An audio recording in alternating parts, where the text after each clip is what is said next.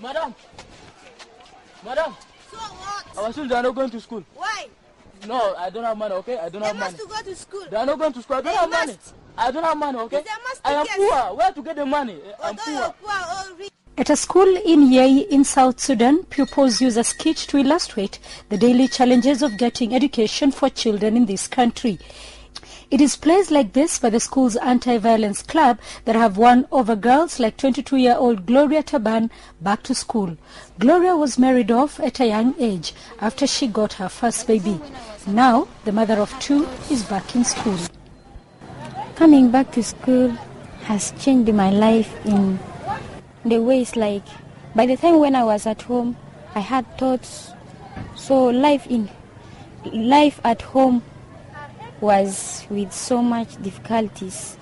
So coming to school when I'm in class I relax my brain at times with friends and uh, at times I get advice from my teachers While the largest number of child brides in the world reside in South Asia, Sub-Saharan Africa comes a close second, according to David Wright, the regional director for Save the Children in East Africa. Uh, for example, in this region, East Africa, the highest rate of child marriage would be in um, in South Sudan and Somalia, where the, the rates are over 50%.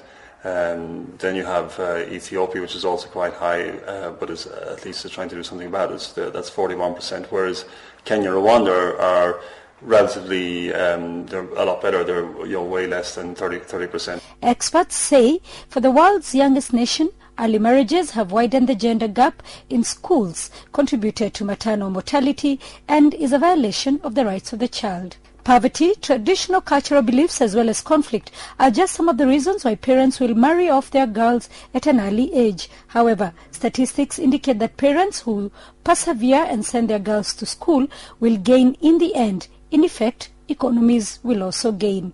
Right again.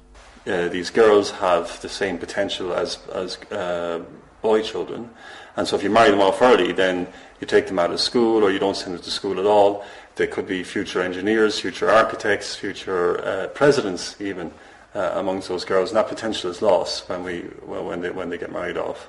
South Sudan's child law stipulates the age of marriage as 18, but faced with the long-running conflict, poverty and starvation, the girl child here finds herself at risk of early marriage.